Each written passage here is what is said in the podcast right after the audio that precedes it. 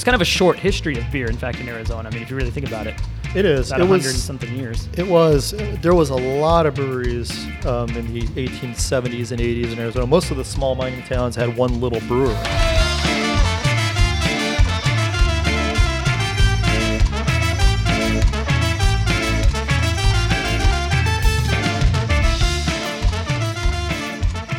All right, so we're here at McFate South uh, on North Scottsdale Road, which is kind of confusing, right?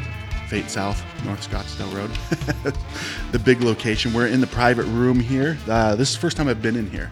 You guys? No, I've never been here. No? I've been here once. Okay. Yeah, it's I've walked past it a few times and reached out to Steve and I'm like, hey, here's where we're going to do this interview, and he said, come on down. So hopefully Steve might might join us. Which reminds me, I probably should have plugged in that other mic. If he comes, I will. so, uh, so I've got um, Scott Keys. Uh, he is my co-host today. Scott is from.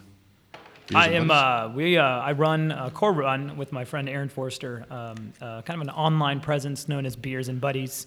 Uh, we uh, do a lot of things that a lot of folks do. You know, images of our beer, and we highlight beers and we talk about beers. But uh, we also have a YouTube channel, and just uh, just recently, as of in fact tomorrow, we're going to be starting off on some new new ventures with our videos and kind of what we're doing. So um, check us out. You can get us on Instagram, YouTube. Uh, it's Beers in Buddies with an N, not an and. Yeah. Uh, and uh, it's super cool. So it's a little shameless plug there, but that's me. Oh, that's why I asked. That's why I asked. And you and you you guys are uh, one of the top writers for Arizona Food and Beer as well. Yeah, we do. We uh, we appreciate you having us write for that. Uh, we love to write. We love beer. Um, as a historian by trade, that's what I was trained to do is to write. So it gives me an outlet to, to use my training to talk more about beer and educate folks on beer. So Yeah. Yeah. Nice. And speaking of history, we've got Ed Sipos, author of Brewing Arizona. Ed, Yeah, thanks for having me here. absolutely. It'll I, be fun. I feel like we've been trying to get this nailed down for quite a while. Yeah, it's been, gosh, over six months. Right? yeah, I wow. think so. And it, and it worked out a few times, and then I had something come up, and then you had something come up, and then it ju- everything just aligned perfectly. Scott, the historian, now joining us. He knows more about history than I do. Um, I'm the beer expert, I guess. Not even expert. I'm the beer enthusiast. I guess. We're all enthusiasts. we're all beer enthusiasts. That's, that's why we're here. Yeah. So, um, so Ed, the book Brewing Arizona. How long ago did you did you write that? It was uh, probably around 1997 when I first got the idea. Okay. Uh, back then, I became president and editor of the A1 chapter, which is a local brewery collectibles club. Okay. Uh, the national organization is uh, the Brewery Collectibles Club of America. And when I became editor, I was looking for ideas to put in the newsletter because I needed stuff to write about. And I just, you know, I, I was collecting old Arizona memorabilia, so I decided I'm going to do a history in the Arizona Brewing Company.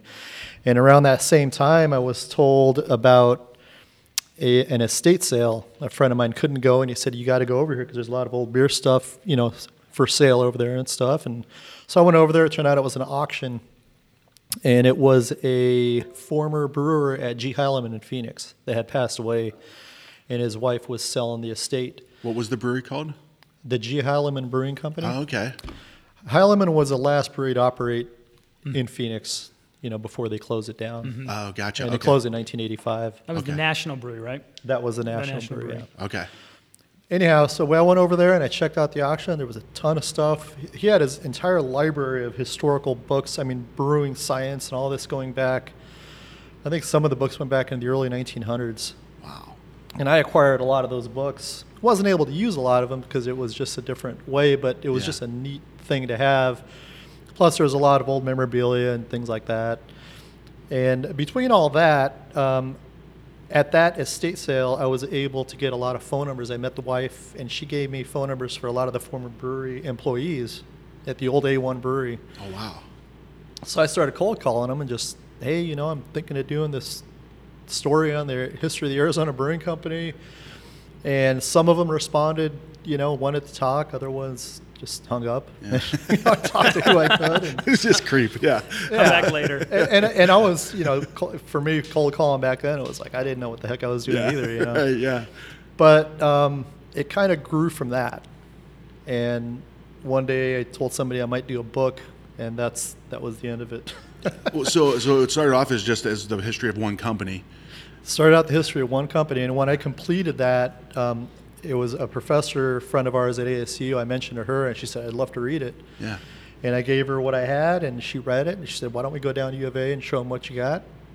And that's what we did, and and uh, they liked it. They Yeah. thought it was a little bit too focused on one brewery. They wanted to see more. Okay. And I don't know back then if I was quite ready to do that, but I was interested in history, and I started looking at pre-prohibition side of Arizona. Mhm. Yeah. Started studying that over time. Did a little writing here and there, and and uh, eventually, when I had enough, we went back to U of A, and that's when they said, "Yeah, you know, this is something that we'd like to pursue." Ah, so it was more comprehensive at that point, Yeah. covering everybody, like the full history. And my, you know, I was learning the whole time I was writing too. yeah, I mean, I was not only learning um, my writing skills, I was learning how to do research. I was learning a lot of things. Yeah. You know, so it was kind of it was fun. Every time you found a little bit of information, you, it kind of egged you on to go look a little deeper and find different ways to do research and yeah, and keywords. You know, the internet was also developing. yeah. This was late '90s, you said. This late '90s, and this is going into the 2000s already. You know. Yeah. And um, with that, I mean, it got a little bit easier every time to do research. When I first started back in the late 90s, I was going to libraries doing microfiche. Ah, jeez, That was, that sounds horrible. yeah, you found two little articles and it took three hours to find it. Yeah. Yeah. just scrolling through Oh, all those. yeah. Yeah, that was a fun. And then- oh, that was and like the dark rooms, right? keywords. Where you had like those Yeah. slides. And, yeah, You couldn't search keywords. You just had to, you had to literally scan and hope, you know, you probably missed tons of stuff. yeah, but late in the game when my book was already you know really developed back in the before it came out the library of congress scanned all those newspapers Mhm. Ah, okay. so all i had to do is go in there and put keywords and and there was different ways you could punch it in you put a last name first and then you abbreviate the first name or vice versa or do, just to see what comes up you know and and it was fun when you found something i mean one of the last breweries I found information on was the Flagstaff Brewing Pro- Company in the pre-prohibition days. oh, I had no information about that brewery Yeah. until literally a couple years or, or less when the book came out. yeah. So then it was like, oh, I got to put that in. And every time I found some, oh, I got to put that in. Went from 100 pages to like 250, pretty much.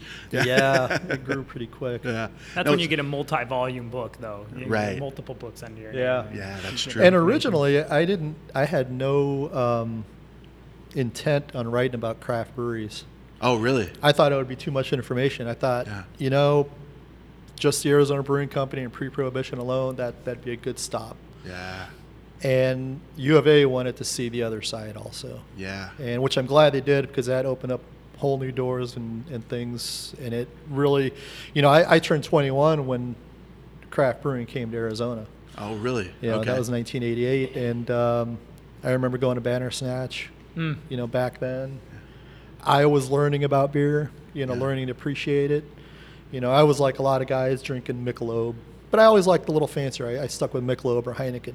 Yeah. I don't know if I ever really liked Heineken, but Well, it you looked drink cooler there, than drinking a Budweiser. Yeah, it's Yeah. the import. Yeah, it's the import. That is, yeah, it's true. But when when I went to, I remember going to Bandersnatch and trying that beer, and I was like, wow, this is this is really different. And Sierra Nevada before that, you Yeah. know, Yeah. Red Hook and all those beers. So that was your Yeah. intro into the craft beer with those. that was getting yeah. me into it. So, so Bandersnatch was one of the first. It was like, is that was that the first craft brewery out here? That was the first brew pub. The brew pub. Ah, Um, interesting. Dave Harvin, Electric, Electric Dave. Brewing, yep. Electric Dave's. Okay, I remember that. That was. They opened the same year, but Ah, okay. yeah, he was the first microbrewery, not not a brew pub. And Oh, you've got gotcha. this fantastic picture in here of his of his brewery, which Yeah. is it just looks like someone put together some garage and threw threw it in there. But you know, I mean, it's it's just so fantastic. It demonstrates the you know the road that Yeah. that breweries have come along the trajectory from the '80s on up to today. So Yeah, I was I was glad to have met Dave numerous times, and, and he's the one that gave me that photograph and some other stuff. And Nice. he was just such an easygoing guy to chat with. And we used to have our uh, for a couple of years we had our A1 chapter buy sell trade show at the brewery over there in Bisbee, Yeah. and it was a lot of fun. So Well, so Scott, um, speed reader? Are you a speed reader? Because it was Um, impressive how quickly he read this book. I, I, I think I read it in about a day and a half is what I did. Uh, a but no, I'm not a speed reader.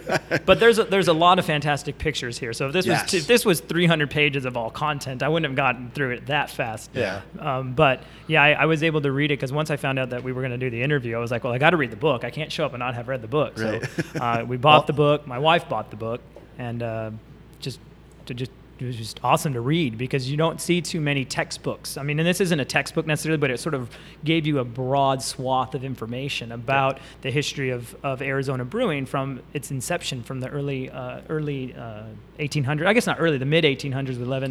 Yeah, it was and all the way up. 1863, Yeah. 1864. okay.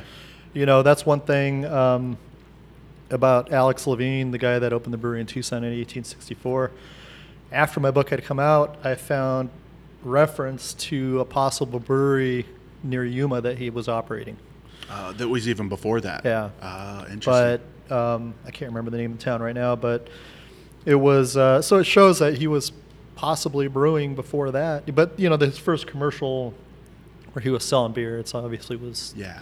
known as Tucson. So And that was that was the first. Like that was the first. Like I mean, because obviously Native Americans were uh, not making beer, but they were. What was was it? it was the first German style okay.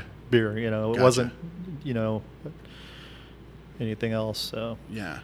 What was before that though? Like what was? I mean, prior prior to Arizona becoming a territory, which it did in fact in 1863. So it's interesting that the brewery opens in 64 because it's literally Yeah. one year after it becomes a territory. Yeah. Um, I mean, prior to this point, you have a you have a range of different folks who are living within the region, um, whether they're Spanish or Native Indigene. Um, the types of beverages that they would have been making probably would not have been something that was as planned out as you would have seen going on with Levin, um, because they were not as agriculturally forward as, say, those in, in South America or Latin America, such as the Aztec or the Inca, who would have probably had more agriculture, would have done more to to sustain a produced style beverage. Okay. Um, I'm not as in tune with native Arizonians as I am with Californians because that's where I'm from, but Yeah. I would suspect it's, it's very it's somewhat similar. yeah, they all had their. I mean, mezcal was one of the Yeah. principal, I think, uh, alcoholic drinks being drunk, and even by the, you know, the soldiers back then, that's what that was one of their preferred drinks if they can get it. Mescal. Oh yeah, What is that? it's a it's made from the agave plant, Okay. and it's a fermented beverage, Oh, gotcha. Okay. and uh, I don't know what the exact alcohol content is, but it was enough to get drunk on. That's, and that's what mattered. Mission accomplished. That's yeah. what mattered. Yeah. Yeah. Does this get you drunk? Yeah. All right, I'll take it.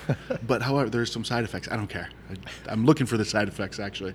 Uh, so so then Levin came in and he brought that that German style beer Yeah. here, right? And he was, you know, supposedly brewing lagers and things, which actually would have probably been more of a seasonal, you would Mhm. think, Yeah. Especially because of the heat. I had a long conversation with, you know, Dennis Arnold in Tucson from Barrio Brewing Company. And, you know, he surmised that it's, it was probably really difficult to brew a consistent beer, something that was palatable and Mm. something that, because, you know, they were using burlap sacks to keep, keep it cold. You know, you Oh, basically wow. got it wet and hopefully there was a breeze to cool down the beer a little bit, keep Yeah. it and also contamination. You know, you probably a lot of times had sour beers and things like that, and they probably couldn't afford, you know, with, with the limited ingredients they had, they probably couldn't afford to. Oh, this batch came out bad. Let's dump it out. Yeah. Yeah. You know, you basically were probably served what you got. Right. right. So it was probably really inconsistent. yeah. Well, and it's fantastic that they continued despite the the lack of resources. I mean, if you take a look at beer in like the South during the colonial era, beer almost died out in the South Yeah. because they didn't have the ingredients that the English wanted to use. So they just stopped making it and they started making distilled liquors, whiskey, which became popular in the West or Tennessee West, right? But yet here we find the pioneers, these early folks in, in Arizona. Despite the fact that they don't have the water that they want, that they don't have the hops and the things that they want, they continue to persist. Which you know, it seems like that that trend continues on, and you're seeing Yeah. it grow and explode. And they did attempt to grow hops out here. I mean, it was grown in southern Arizona and things like that. How successful? Probably for a small brewery, they probably got enough yield to, to make it work. yeah. But the next year, who knows? You know, they were probably dependent on good rains, just like everybody else was, and Right. and weather and everything. Yeah. Well, and so so you, was that the same out here as far as like uh, as or were, were were we behind? Like in Arizona, like was there things going on on the East Coast that were more prevalent as far as like beer production? Well, obviously, because of ice, you know, the natural ice in St. Yeah. Louis and those big centers, that's why they became huge brewing centers. Makes sense. Yeah. because they didn't have to, you know, we, we had to, actually, beer, by the time the artificial refrigeration came out to Arizona, most of the breweries had already closed. Mm. Uh, when was that? When did the artificial refrigeration? Was it It was 1880s? 18, ni- 80s or 90s, yeah. Okay. 80s, yeah. Yeah. That I'd have changed to double everything. check. Yeah, At that point. it changed Yeah. everything, and Yeah. um, And the railroad. and the you, railroad. you had mentioned the railroad almost destroyed some of the breweries in well, be- Arizona. 'cause that's again because imports. St. Louis was able to ship beer. They had they just filled their trucks with ice, you know, or or the tr- trains and came out here. And by the time the beer got out here, it was still palatable, and Yeah. and uh, they were able to sell it. It was probably more consistent beer. It was probably better quality. Yeah. Because they've been doing it for a while. They've got yeah. Yeah. They've got all those resources to be able. They to had a lot it. more resources and it was definitely a history of, of brewing beer out that way um, that would have made it that those folks had been doing it for, for a long time. Yeah. Um, so by the time Arizona started doing, I mean, the way you describe it, it's it's it's a very, um, it's a it's a it's a new, it's a novel thing that's going on. And I would say in, when when it really begins. So it's kind of a short history of beer, in fact, in Arizona. I mean, if you really think about it, it is. about It a hundred and was. something years. It was. There was a lot of breweries um, in the 1870s and 80s in Arizona. Most of the small mining towns had one little brewer. Yeah. But if you if you look at the dates that they found they were in operation, it was maybe one, two, or three years, Hmm. and it could be for a number of different reasons. It could be inconsistent beers; people didn't drink them. Maybe the guy moved on. Who knows why they closed or whatever. Um, but you know, surely when the the beer started getting shipped in, it pretty much eliminated the need for them to brew beer. It was difficult. I mean, you're talking about a place that you know, prior to the 1880s was very hostile. You know, you couldn't Yeah. travel without threat of being killed. Yeah. That's true. Yeah. Yeah. So anything that was getting shipped around, you know, if they were attacked by Indians or or whatever, whoever wanted to, you know, whatever they're carrying, Yeah. didn't make it to the location. So Yeah. it was definitely difficult times and, and a lot different than today. And then you had disease and everything else that's, Yeah. that came into play. It's not the ideal place. No, Arizona was a tough, tough place. Yeah. Definitely not. So then, early 1900s, and before before Prohibition, like was it still kind of the same? Things were just kind of hit or miss. Breweries opening up, closing, things like that. They, um, you know, in the 1890s, there was some attempts to open up a brewery, but I think because of the proliferation of the East Coast beers, and even from California, there was a lot of beers coming from California. Um, a lot of people just didn't find a need to to build a brewery, and I think the whole brewing model had been changing by then. Ah, okay. Um, back in the 1860s, 70s, 80s, out here, it was a brewery saloon. It's basically Yeah. what it is today, where you have a local brewery supplying beer to local community. Okay. Yeah. So it's come full circle in a way. yeah. And um, I think by the by the time the 1900s started to come, you had larger breweries, and they were more looking at distributing further out. Okay. So You know, less like- like, this this place having a huger range of what they're of what they're covering. Yeah. Yeah. And it was easier to travel. I mean, the trains have been developed. Um, it was safer. Yeah. to travel. And so they're able to distribute their beer further out. And plus pasteurization, ice, Yeah. everything, Yeah. you know, helped that. And, you know, a brewery like the Arizona Brewing Company, which opened in 1904 in Prescott, they were shipping beers into Phoenix and elsewhere. And they still were going by, you know, horse-drawn wagon, but they were able to get it out here and it was still fresh, you know. Right. And in, in Douglas, it was the Copper City Brewing Company. So between the two, they probably covered most of the state. Okay. So like you said, there's no need for it. It's not like today where you're just like, dude, I love making beer. Let's have a open up a cool tap room. Back then, you did what you needed to do. Yeah. Yeah. There wasn't. Like, there was a yeah. couple breweries that lasted in the early 1900s. Um, Jorgensen's Brewery in southern Arizona, Okay. Over in the Huachuca Mountains. Um, it sounds like he was still brewing around up to 1905. Okay. So there's still a market, and, and his original market was more the soldiers in Fort Huachuca and elsewhere. and um, I believe it was the Payson Brewing Company um, that was still brewing for a time Okay.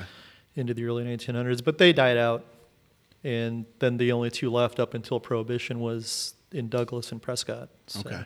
And what were the styles back then? Like, what were were they pretty basic? Were they lagers? Yeah. They, I mean, that's they're not doing milkshake IPAs back then. Nope. Well, I don't I don't know if we should be doing milkshake IPAs now, but yeah, it was it was probably your porters, lagers, your ales or, or Yeah. lagers, basically. Pretty basic stuff. Then. Yeah. And I think uh, even stouts, you know, they were brewing stouts back then. Okay. Yeah. And then what a prohibition. I mean, and, and I even want to kind of explore because I know a little bit about prohibition, but just like across the country. I mean, that obviously destroyed everything, really, right? Yeah, It did it. it did. It was at the thing at the time. Have you read Daniel Okrent's book on prohibition? No, I haven't. In um, well, I think it was in his preface. He talks about at the time that prohibition went into place, when the Volstead Act took place, brewing and the alcohol as a general whole- role was about the fifth largest sector in the American economy, and it was wiped out. Wow. And then we have a depression. I'm not necessarily saying prohibition caused the depression. There are definitely other reasons for it, but when you wipe out the fifth largest sector of the economy, it's gonna it's gonna have massive damage.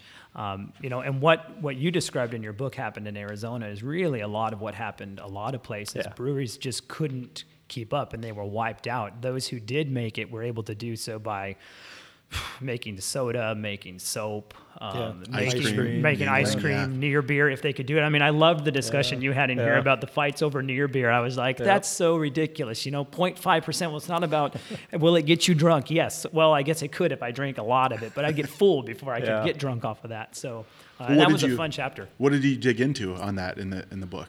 Well, you know that when the Arizona Brewing Company decided they're just going to shut down, Yeah. And I actually later on it sounds like they did attempt to brew a near beer because they did become a little more lenient on the. But Arizona, when the you know when the prohibition law was signed, there was zero tolerance. They Ah. wanted to they wanted to stamp it out completely, and they didn't allow even near beer that was brewed in other states. They didn't allow it in Arizona, and Copper City decided they're going to test see how far they would push to test that law. You know. Yeah. So they decided, stroke of midnight, they're gonna through a through a saloon that decided to go along with it, sell a near beer, and they did, and sure enough, they got shut down right away, arrested. You know, the brewer eventually got arrested, and they went to court over it and everything. And I think, um, you know, it was pretty much let go on on probably lesser charges. I don't remember what it was exactly, but but the fact is, is that they wanted to zero tolerance. And later on, I think they kind of eased up on that because you did find ads later on um, near beer being sold in Arizona Okay. back in the 20s and even I don't remember if it was the early 30s or not. But but prohibition, I mean, the effect in Arizona and, and everywhere. I mean, it was something that you know it's called the Great Experiment, and it was a failure basically noble because experiment. you know, it it was. Uh, I think it was something that their intentions, you know, was more for religious reasons and and and whatever else. People that just saw alcohol as some sort of evil, and they figured doing away with it's going to cure everything. Well, they didn't think of the side effects and what would happen. You know, that's when organized crime came really big. That's when people Yeah. started experimenting with drugs and, and other things to kind of fill their needs. You know, if they were depressed, you know, you people do things and, and they started experimenting different ways. Yeah, it's it's interesting too to note that in Arizona, prohibition came here before prohibition actually went into place. It came here in 1915. Yep. Oh, So really? five years before prohibition actually went into effect, it, it came in Arizona. So there were in fact dry states and dry counties before prohibition happened, but there was a long history going all the way back to the early 1800s when you had the temperance movement, Yeah. which failed in its ultimate endeavor. Uh, but generally, what you had was a bunch of white middling class women, generally speaking, who wanted to see people become temperate. And in, in large measure, a lot of that has to do with drinking patterns that emerged at that time because people were moving from beer, from cider towards whiskey. And They were drinking lar- larger quantities of it. And of course, that has a that has its problems, of course. It's not like drinking one beer. but uh, but it definitely it definitely made its way and held on. Uh, and then it's not surprising that um, prohibition itself comes about during what we call the progressive era, where people are trying to stamp out the evils of the world and they're trying to address social problems. Well, what social problem is the biggest problem for families? Drunkenness. Women get the right to vote, and I'm not saying that necessarily that caused prohibition, but it definitely did help. Uh, but Did help uh, their it- cause to yeah, it is bring it interesting to note, and you do note in the book that 1915, and I wasn't aware of that until I read your Mm-hmm. book that that, that had happened uh, here that that early. Wow. So and then and then that la- that lasted until what? Thirty three. 33, yeah. Yeah. So wow. So almost. My math is pe- terrible. It's 18 about years. 13 years. 18 okay. And then you notice again, I mean, you know, who knows if the Depression, the Great Depression, would have been as bad as it was if hmm. alcohol was still allowed. Yeah. You know, you don't know that, but I'm sure, like you said, it had a big impact on, you know, the lack, you know, taking away jobs from people and, and creating that economy, you know. Yeah. Yep. And once it multiple went away, you know, things started to kind of normalize again and Yeah. jobs were created. Well, it's crazy. Is like I mean, right now, I mean, it's around. It's been about hundred years at this point, and now you're seeing cities like, um, like Flagstaff, who th- they named. You know, it's a leading craft beer city, and the mayor named you know February as Craft Beer Month because she sees the benefit of craft beer and that it, it creates jobs and has that great community. So it's crazy. A hundred years later, it's the completely opposite view. I'm not saying that was everybody's view back then, but just that the idea of prohibition compared to what it is now. Yeah. Completely flipped. Yeah. I, I mean, in my point of view, I guess, being a craft beer lover and stuff, and I think prior to craft beer, you know, people drank, you know, that's why Anheuser-Busch and those breweries, you know, people were drinking not just one or two beers and being happy. Yeah. They were drinking 12 pack, 12 12 packs. 20 packs. Oh, I was yeah. I was gonna say I've I've got buddies that would knock down a. a 30 pack between two of them in a few hours, Yeah. like Miller Lite or something. Yeah. And you uh, could go. I mean, I could go. I could come on one night and have one beer and be happy, and I'm satisfied. And Yeah. it's you know, it might be a little bit higher in alcohol, it might be whatever, but it's it, it's nice. It's enough. Yeah. Yep. And and you get and today, I mean, the, with the the way craft breweries are producing beers, I mean, the level is way above what it was even 15 years ago. Yeah, yeah, I agree. Before we dig into that, though, let's let's go to like post prohibition. So Yeah. pro- prohibition is is repealed. Um, so then what happens in Arizona from there? Just bigger breweries start opening back up. Well, there was there was a number of attempts that you saw of people wanting to possibly open a brewery. Okay. And all of them failed. Nobody opened one. The only one that uh, that succeeded was Arizona Brewing Company. There was a brewery called Tri-State Brewing um, Company in Glendale. They got pretty far along, and for whatever reason, they ended up closing up. Okay. And I never really found a re- exact reason why, but um, and then the, another one was in Tucson, Southwestern Brewing Company, and they tried to sell shares to gain capital to open the brewery. Again, they never happened. And the Arizona Brewing Company came along. They were kind of under the radar because by the time you saw their first ads in the newspapers, they already announced the date of opening. Oh, really? Okay. Yeah. So that means that they were already in the process of brewing and getting things prepared to sell and, and things. And um, it was a couple brothers called the Fenster Brothers and Martin and Herman Fenster. And, and they opened it up in 1933 and, and introduced uh, Arizona Brew Beer, is what they called it. Um, right before they sold, they came out with a name the beer contest, and it was Sunbrew. And that's the one that Four. Peaks, you know, took on. Now they had to change it a little bit in order because that name was, I guess, taken or something. Oh, so it wasn't like they continued on, like they they.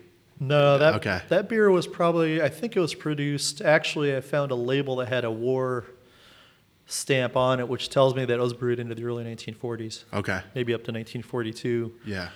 Um, I know that you know there was a few different owners uh, that came in prior to the 1940s and um, succeeded in continuing the brewery to move forward. Um, the one that had the, I guess, the hardest time was Robert Elder when he came in in was it 1930, 1938, I believe, around there. Okay. 37. And uh, he introduced distribution to the brewery because he that was his background is distribution, liquor and beer and everything. Yeah. So he kind of branched out into something that maybe took the company a little bit too far and put money into and things like that. They opened up a branch in Tucson, and that ended up taking the brewery and him into bankruptcy. Oh wow. Okay. And so he had to. The, the brewery went into receivership in 1942. It was it was operated by a trustee for a short time, and then um, uh, Joe Lancer came in, and he was in the grain business, which actually benefited him really well during the war because he had a lot of connections for grain where a lot of breweries didn't have that. Oh, And when the war came along, there was a lot of you know they they were short the amount of grain they can use for because it went into war efforts and things Yeah. like that. So it helped Yeah. him a lot. It helped the you know the Arizona Brewing Company, and he's the one that introduced A1 beer and eventually became the best-selling beer in the state for a time. And Okay. And as a as an interesting note with that, and, and I have a question for you because I had a specific a specific point with the elder years of the uh, Arizona Brewing Company, but it was in World War II that uh, the Brewers Association of America (BAA) uh, was created because they were having a tin shortage, and so they were trying to create an organization, and that eventually merged with the AOB, which then created BA. Uh, so that's sort of where where you get that as well. Um, just that stuff flows through my head, so I hope that's okay. that I throw it. Um, but here is a question I, I had asked because you, I really enjoyed the section on the Arizona Brewing Company. Um, I, I, for me, it was the most enjoyable part of the whole book. I really liked the way you painted that out, and I really enjoyed the elder years because you really begin to talk about um, advertising Yeah. uh, and Yeah. the the understanding that it's not just about beer, right? But one of the things that you that you mentioned in here was that A1 was judged quote judged the best in the 1950s and 1955, and 50% of Arizona beer drinkers said A1 was the best beer. And my question was because I remember, um, I think it was in the, the late 80s, maybe it was the early 90s, when Samuel Adams won um, Best of Show three years in a row, and it got a lot of controversy by people because he was a contracting brewer. He didn't have his own brewery. So my question was, was A1 voted the best because it was the best, or was it because of their advertising? Do you think? I mean, much in the same way that Samuel Adams was able to advertise things. You know, to what degree did that advertising thing contribute to people's wanting to drink A1 beer? I mean, 50% of the population is a significant percent. Yeah. You know, I, I talked to actually at the time when some of these people that worked at the brewery, I asked them about that, about, you know, that it was a Judge the Finest campaign. Yeah. And um, I think it was beginning in 1951 or 52, where they, they had the Judge of the Finest and they had a medal every year. They were winning these medals, Yeah. international medals. And um, I think what it comes down to is a really good advertising ploy. Yeah. And because were they really winning these awards? Maybe I don't know. Yeah. But but I mean, I'm sure that there was that event taking place. But how much of it was advertising Right. or an actual? I don't know. Like a certified judge type Yeah. of type Yeah. of thing. Yeah. Yeah. and I just thought, I thought that was such an interesting thing that was judged the best, and they were able to use it. I mean, they put Yeah. it on the packaging, right? And Yeah. it's just was like, wow, okay, There was another brewery. Um, you know, they have that. I don't know if you saw. I don't know if I have it in the book that tin sign with a target, and it says Judge the Finest has the medals. it might be in there I can't remember. somewhere. But there was another brewery that used that same exact format sign with with their medals. Ah, interesting. Like a template. Did they Yeah. get in trouble? No, no, I, um, not that I know of. Yeah. Yeah. It was their bottle and their you know writing, but Well, so the, the, had anything significant happened from that from that time period? Because it seemed like up to this point, um, A1 was, well, or uh, Arizona Brewing Company was, that's the most significant place that opened. it was it was the only brewery that operated from 1933 until 85 okay. in in Arizona. Yeah.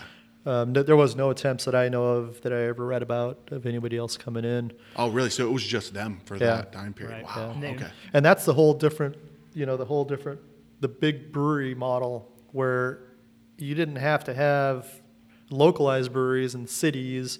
Now you could have one big brewery that can operate regionally Yeah. and they can sell their beer, you know, to the, all the surrounding states or at least part of the states. And, and it was good enough for them, you know. Did they have a range? Did they have a range of different styles that they did? Because I know you said the A1 was a Pilsner, right? They had A1 Pilsner, they had A1 Ale, they had a Bock. Okay. Um, later on, they came out with a back in the '60s before they closed. They came out with a beer called Oberheit, which is European style. Okay. They wanted to make more of a premium style beer. Um, I think that was because at that time they were really um, they changed the recipe to A1. They changed the name to Lancers in the early '60s because light beer was becoming more favorable. It was becoming more popular and I think that was a way to still keep something out there that was, but it never really succeeded much, and the Okay. brewery ended up selling in '64 to Carling, Okay. and that was, you know, I, one of the things that um, Ben Kalinowski, who was a former brewer, he came from Baltimore to National in Phoenix, and he told me, you know, it was back then the whole idea was that you had to become bigger in order to succeed if you weren't striving to become the biggest brewery, you know, the breweries weren't going to be as successful.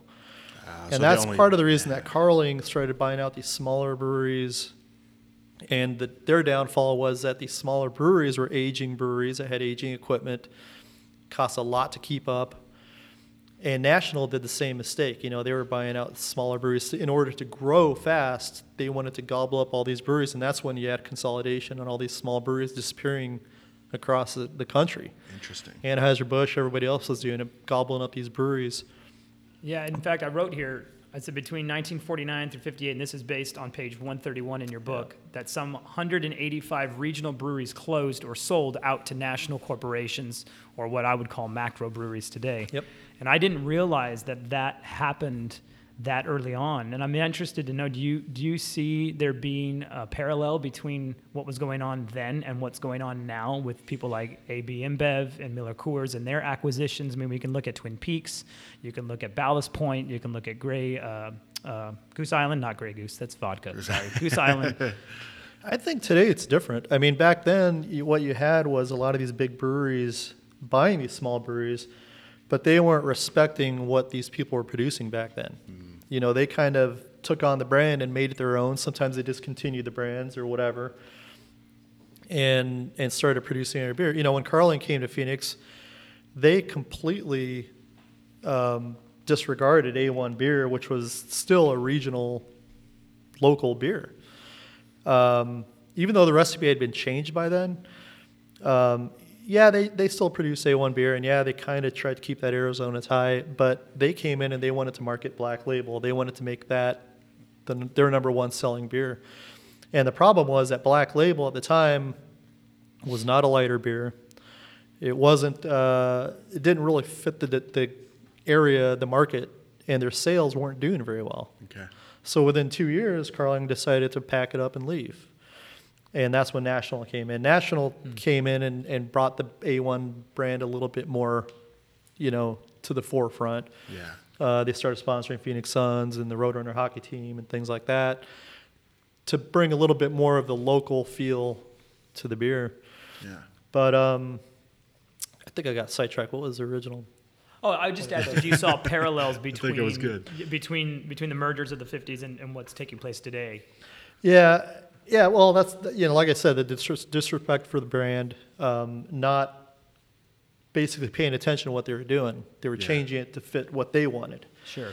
And today, I think Anheuser Busch. You know, Anheuser Busch has been historically known as the they they will stamp out anybody that gets in their way. Yeah.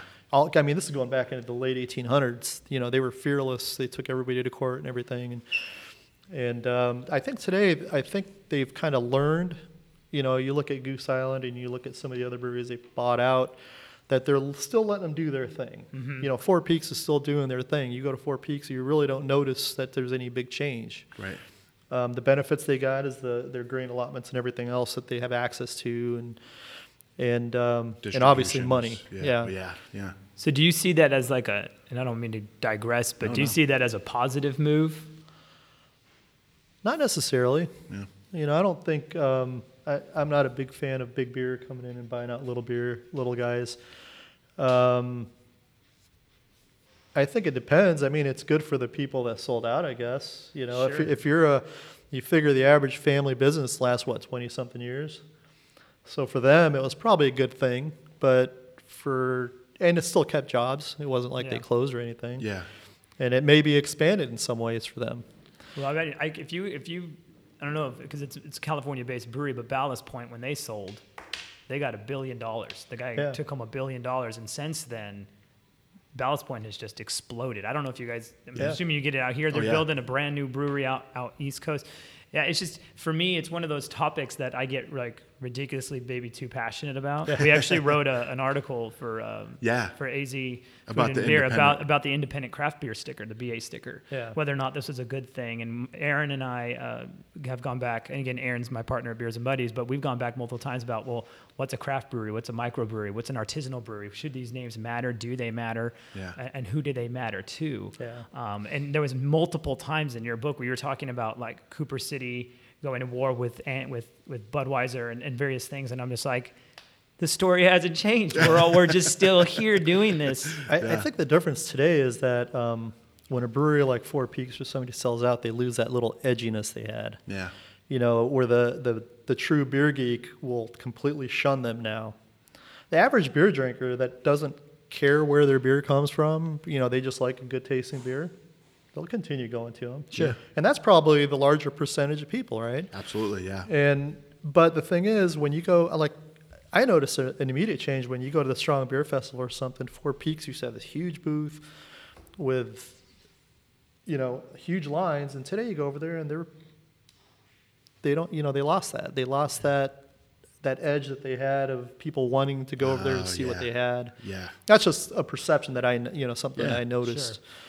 And um, so I think a lot of breweries that sell out end up going through that. I mean, you look at Alpine Beer Company. Yeah, well, yeah. You there- know, there's a whole thing with Green Flash too. Yeah. Yeah. I mean, they just bit the dust, Yeah. sort of. They're Yeah. not up there like they used to be. You don't No. hear, you know, anything.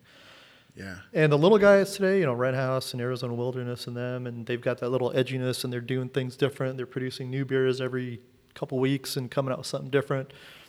I think that's where it's at. You know, I th- that's the local model that I think is going to be the future of the small breweries, in my opinion. Yeah. You know, and I think that that kind of edginess helps to explain why there's now like six thousand breweries. which- Yeah. I mean, that's the most the United States has ever had, yeah.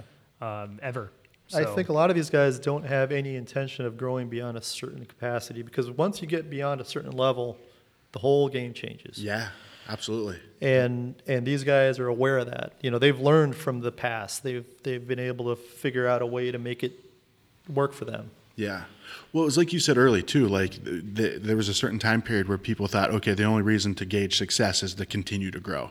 Yeah. Right. Where there, I think there are people now that, um, you know, with all the things I've done, you know, through this podcast and through Arizona Food and Beer, talking with people, is they're creating um, a life for their their them and their families, and they're, that's that's what they like. You know, they don't they don't want to take on this huge responsibility of you know becoming a whatever a major corporation or being tied to a major corporation. Like, dude, we got what we need, um, and I feel like that's kind of um, kind of the way things hopefully are going. I think you know in in uh, in society today is people are realizing I don't need all of this.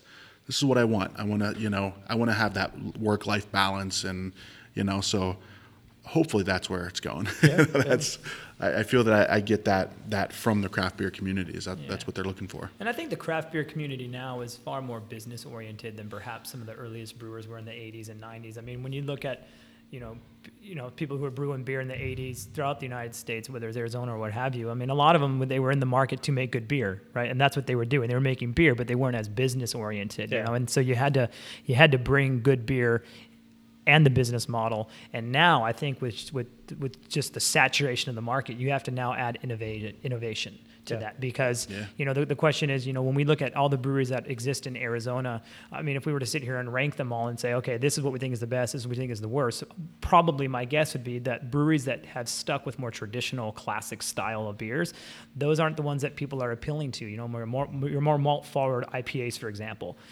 you go to California, no one wants to drink those. You know, Yeah. they want the hop bomb. You know, but there's Yeah. something to be said about about that. But I think in today's market, it, it is changing because you do have to be business and make good beer, but you have to push the boundaries. And I guess that's why you begin to see these things like milkshake IPAs, which I. I personally don't think you should be making those. That's my personal opinion. But they're they're they're good business, and if people like them, then do it. Well, I think it's a trend on finding something different. I mean, you look at, you know, back in the 90s when the imperial beers were the thing and you had all these massive beers and it was almost a race to see who could get the highest percentage of alcohol in their beer. Yeah.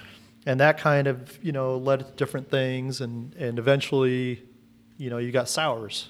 Oh yeah. Right. And all the old school brewers were like laughing, saying, "What in the world are these guys doing?" You know, because that's the beer they always threw away. They didn't. Right, right. They didn't want to. You know, if it was sour, it was bad beer. That's all there is to it. There's Yeah. nothing else about it.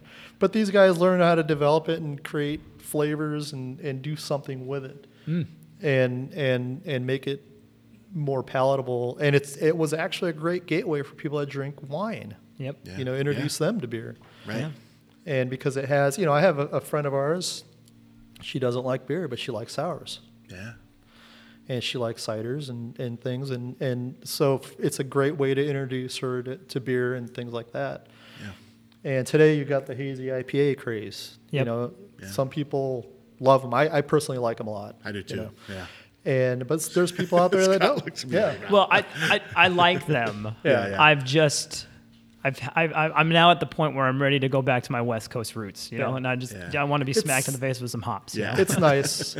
I, I think it got a little crazy there for a while with the Yeah. hops. I mean, I've had some beers Yeah. where it was like, oh man, I can't drink this. This Yeah. is just too much. But again, but you see, that's the, you know, innovation spurs innovation. So hopefully, Exactly. I mean, like I say, I may not like the milkshake IPA idea, but you know, maybe that's going to lead to the next big thing, and I'll, and I'll love it. You know, It will. So, It, it will, and, and it'll be interesting to see what what comes out next. You know what they're Yeah. and Arizona Wilderness is kind of cool. They're Oh, they're really grasped the local ingredients. You know, go out and forage and find what'll work, and sometimes hit, sometimes they miss. But Yeah. that's the fun of being a smaller brewer that you can be able to do that and experiment with different flavors and ingredients and, Take those and things. chances. Take those yeah. chances. Yeah. I've definitely enjoyed drinking Arizona Wilderness beer. I mean, for me, at least out here, I think regionally, they're they're they're they're doing some strong stuff, and they're Yeah. doing it really well, and it's across the board. It's IPAs, it's Belgians, it's sours, it's what have you. Yeah.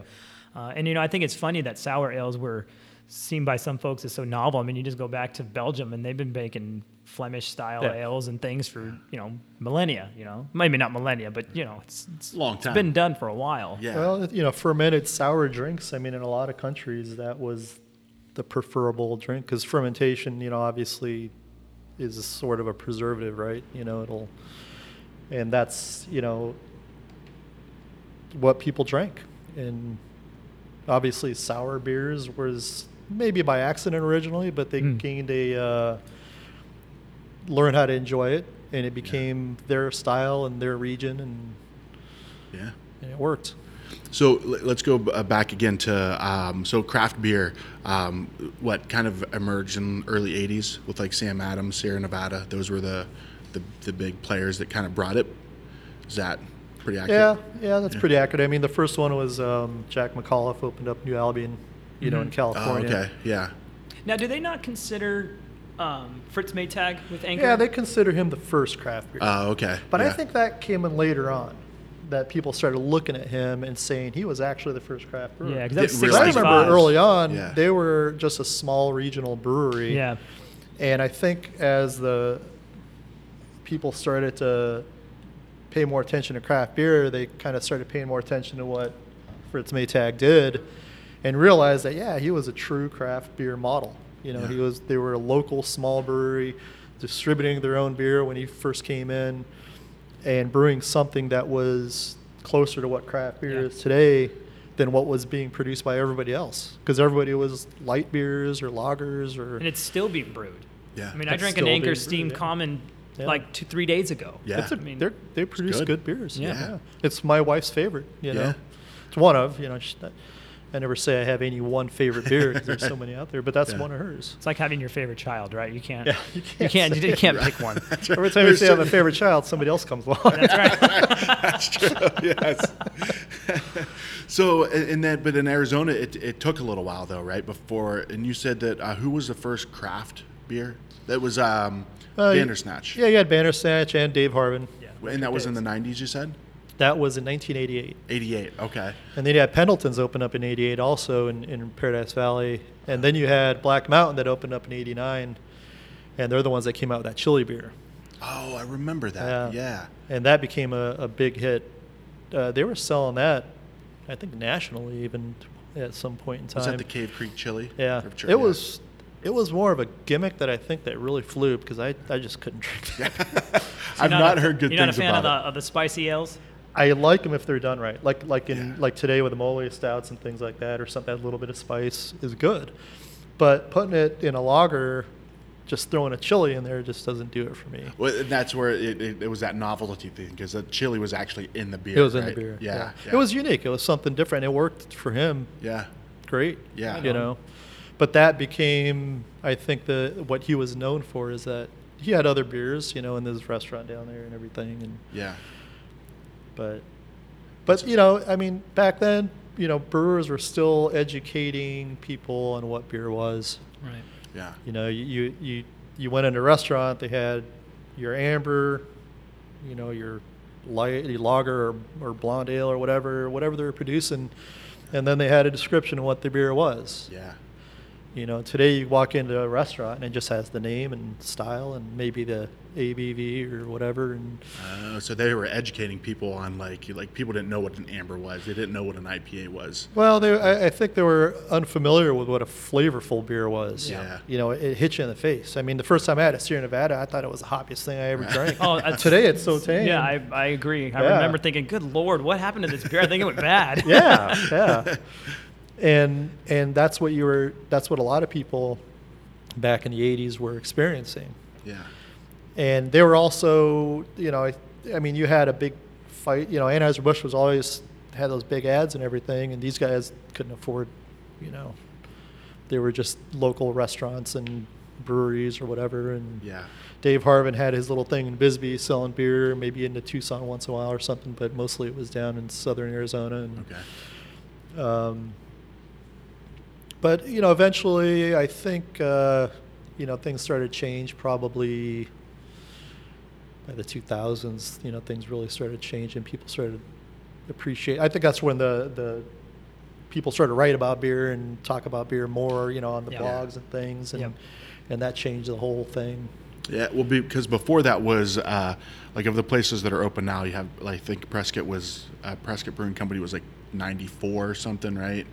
Same. Yeah, Peaks and when they opened, they people a lot of people thought they were crazy because they were only selling, which I Yeah. think today they only sell their beer. Their beer. uh, yeah, and everybody's yeah. like, "How could you do that?" You know, I right? mean, yeah, you, nobody knows your beer. How are you going to be able to pull that off? And they yeah, did. yeah. But they had a good restaurant concept and everything. That so- helps too. Yeah. Yeah. Yeah. And all the places that did, right? For the most part. I mean, like Uncle Ben's, or not Uncle, is what it, Uncle Ben, or Gentle Ben's? Gentle Ben's. Yeah. Yeah. That was an early one too, right? Yeah. Yeah.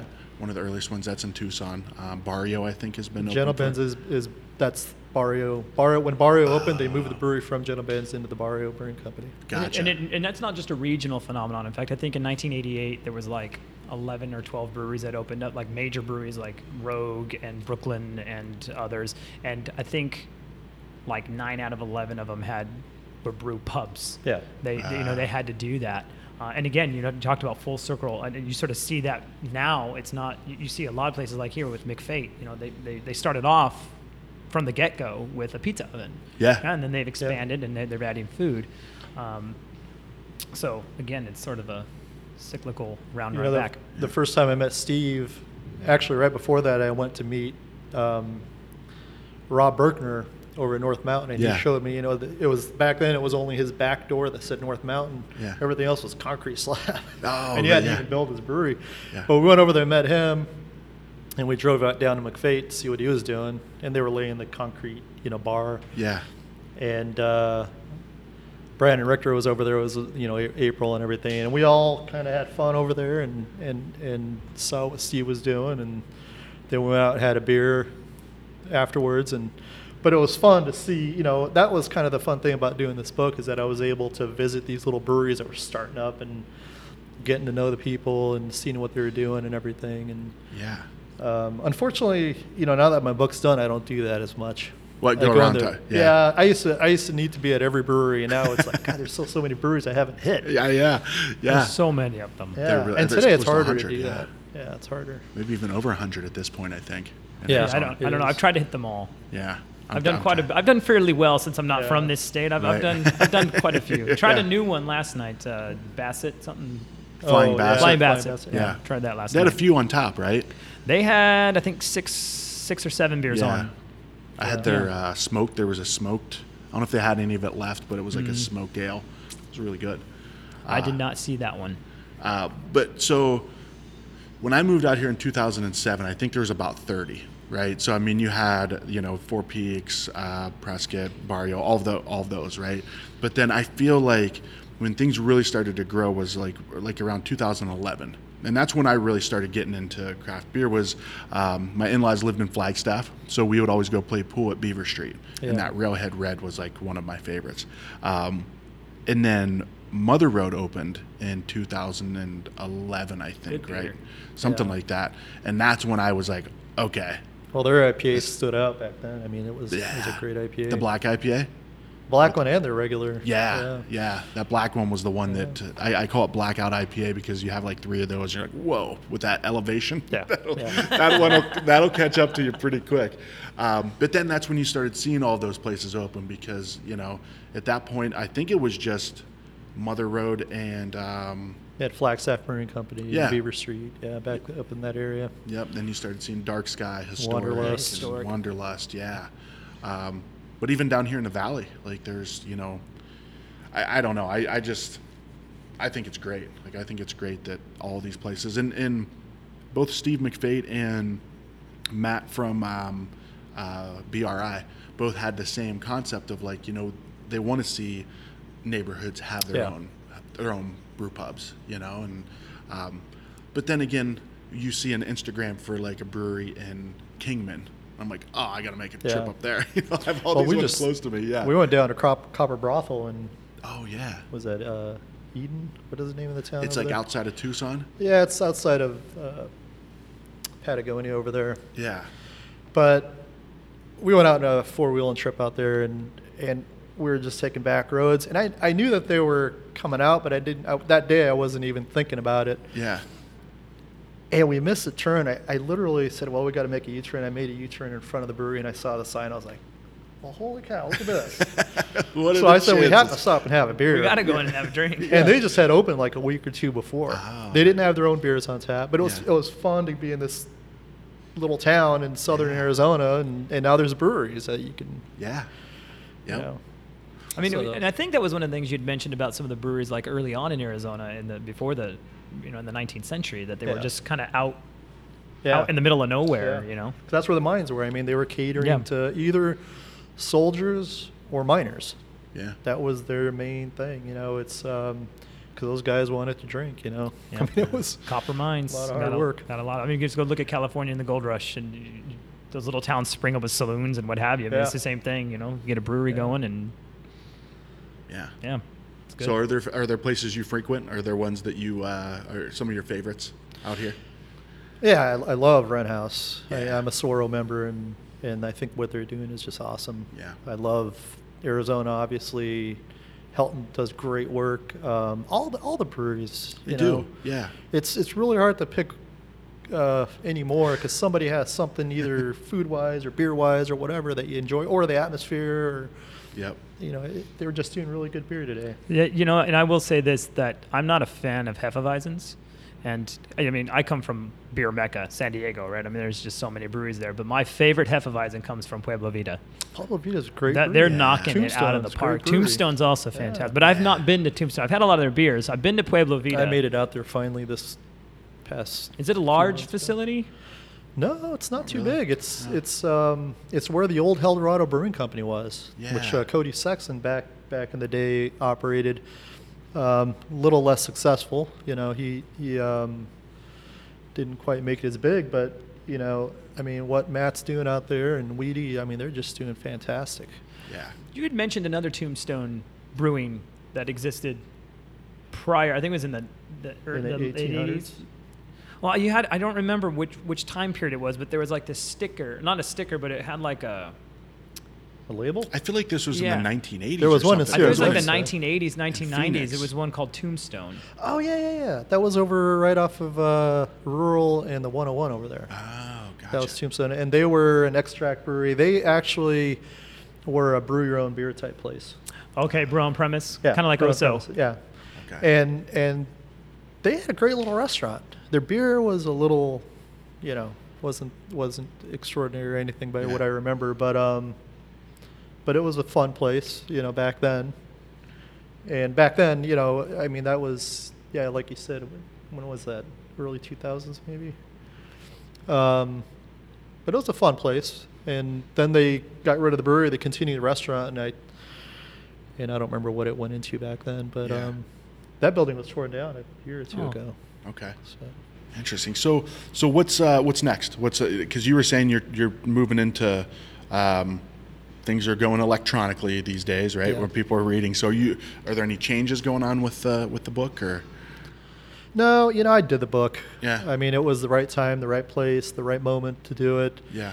Um, I don't see myself going further with it. Okay. Um, I'm having fun. You know, I took over. A friend of mine who was running the Canazona page on Okay. Facebook, and I'm just Oh, kind yeah. of dabbling that every once in a while. Somebody will post a new can, I'll, I'll, I'll repost it or whatever, and it kind of keeps me in touch with what's happening in the craft beer things. But as far as research for a new book or anything, um, it's it's a it's an expensive venture to get into, and Yeah. it's really time consuming. And, and the changes today, I mean, everything that's happening, it you know, it's I'll let somebody else figure out. Yeah. maybe Scott will take the yeah, reins. maybe I'll huh? take the reins. I'll pick it up where you left off. Yeah. Actually, I mentioned Dave Clark that um, he's coming Oh, out. yeah. You know, he's working with uh, Arcadia Publishing with those little books that you see in Walgreens and Yeah, yeah, yeah. everything Oh else. yeah. And he's going to do. Uh, I think he's going to focus more on the craft beer scene. Yeah. But that's kind of cool that you know that somebody else is doing something, and you know maybe this book will inspire somebody else somewhere down the line to do something. Yeah. I mean, I still I'm still you know part of the A1 chapter. I still I'm an editor of the newsletter. Um, every once in a while, I'll throw an article out there for that and everything for a club, and Yeah. um, and it's it's enough. It keeps me busy. Yeah. Besides that, I have my daughter over here. I have to keep keep an eye on. She's been great. She's been growing some great pictures over here. Um, I can't see exactly what they are, but they're plants talking. It looks like. Is that what they are? It's Okay. Roblox. You're familiar with that? Ah, no, I'm not. You're making a common book. That's awesome. Sounds like something my son would do. taking taking over her father's role of uh, being a writer, writing a book. You know, right? she writes a lot, believe Does it or not. That's yeah, awesome. and and what I did with her was um, we took on through Shutterfly, like she did these things, and I and I printed up in there, and I I gave it to her, and it came out pretty cool. That's Ah, kind of nice. That's cool. Passing the torch, passing the pencil, right? So I want I want to ask a question because as a historian, the first question that I'm always asked is, you know, who's your favorite president, right? So, as a and this is for everybody. What's what's the what's the beer? What's the first craft beer you drank that changed your craft beer life? Do you remember that? What that beer was?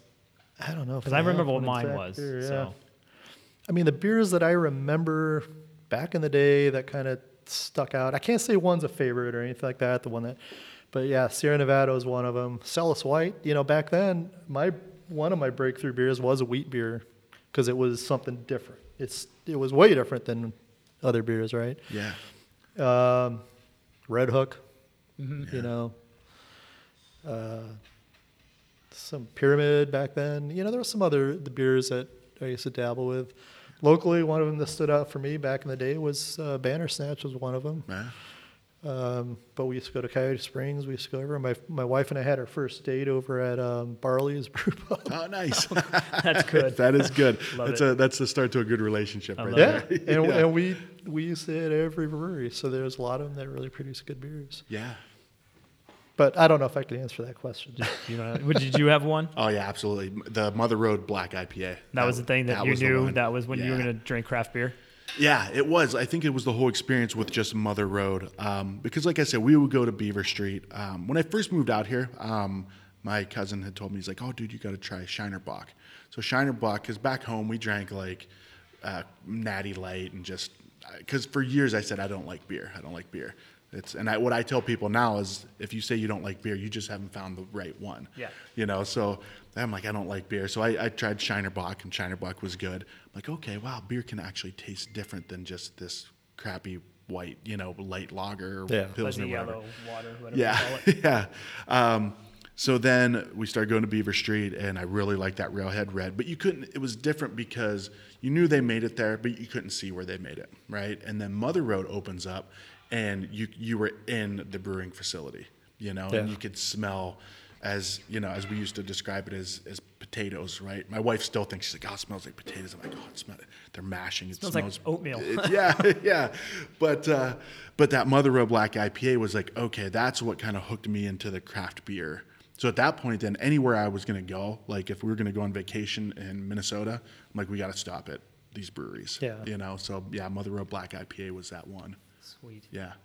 And mine was my very first beer ever. I was the good boy. I didn't drink before I was 21. Wow. And the very first beer I ever had was uh, was a Sam Adams Boston Lager. Yeah. So I, I, my dad, you know, used to drink Budweiser and Miller, MGD and stuff, and I was like, all right. Uh, and I, I, you know, I went through a phase where I drank that stuff too, but I always, Yeah. man, there's just something about that. And I got on a Sam Adams kick for many, many years. And then once I got introduced, it was around 2011. Um, I had been let go of a job and I had something, I had, tons of time. And so I found a local brewer. I was like, hey, do you want help doing sales? And so once I got into that, that's when I really began to, to really spiral into the craft beer scene. But I had always known that, you know, beer did not have to be the Miller. Lights of the deal, you know. Yeah. Uh, so, you know, I know Sam Adams is a very large brewery now. I know that they, they, they, there's controversy there, and I don't want to put my foot in there, but you know, six six million barrels a year, four million, that's a Yeah. lot of beer, you know. Yeah. Uh, but they definitely, you know, Jim Koch got me on beer, so Yeah. Well, I mean, today, you know, most of the beer drinkers that have become of age don't know anything but craft beer. You know, they didn't It's have true. to go through drinking the Budweisers and anything. So to them, what's there going to be their breakthrough beer? That's true. That is true. That'll be interesting to find out. that's a great question. yeah. Yeah. because you're right. There's it's a the paucity of, or there's not a paucity of beers. There's just, there, you know, especially you go down here into Phoenix and you got what six or seven breweries. Oh yeah. Yeah. Growing up of What's, age, what's the one's going to strike a chord? You know. yeah. I guess it'll be which style got you onto, uh, Yeah. got you into the craft beer scene. Oh, for years I only thought that there were IPAs, and then I discovered saisons. like, ah, okay, yeah, There is no other other than IPAs. that's right. I mean, there is. yeah. What's a red ale? No one drinks that. right. So, uh, well, Ed, thanks. I really appreciate this, and Scott, thanks for Thank you. joining. Oh, thank you for having me. Yeah, this was this was awesome. So, um, your book can be found. I mean, I I, I got mine on Amazon. Um, you could probably get buy it through your website. You have a website as well. I'm, I'm kind of backing away, like I mentioned, that I'm backing away from selling books. I Okay. still, I'm going to have a few copies, but probably the best place, um, either at the beer festivals. I'm always at the Guild festivals. Okay. You know, Strong Beer Festival. Um, I'll be at Real Wild and Woody. Nice, I'll have a few books over there. Um, but Amazon, Yeah, and if anybody wants a signed copy, you know, reach out. yeah, absolutely. You're going to sign Scott's copy. Yes, he Sure, is. absolutely. I Yeah, thought but- some at Scottsdale Beer Company too, right? yeah, They yeah. have them in that- the and Mother cage. Road had it for a while. I don't know if they still have some copies, but Okay, nice. yeah.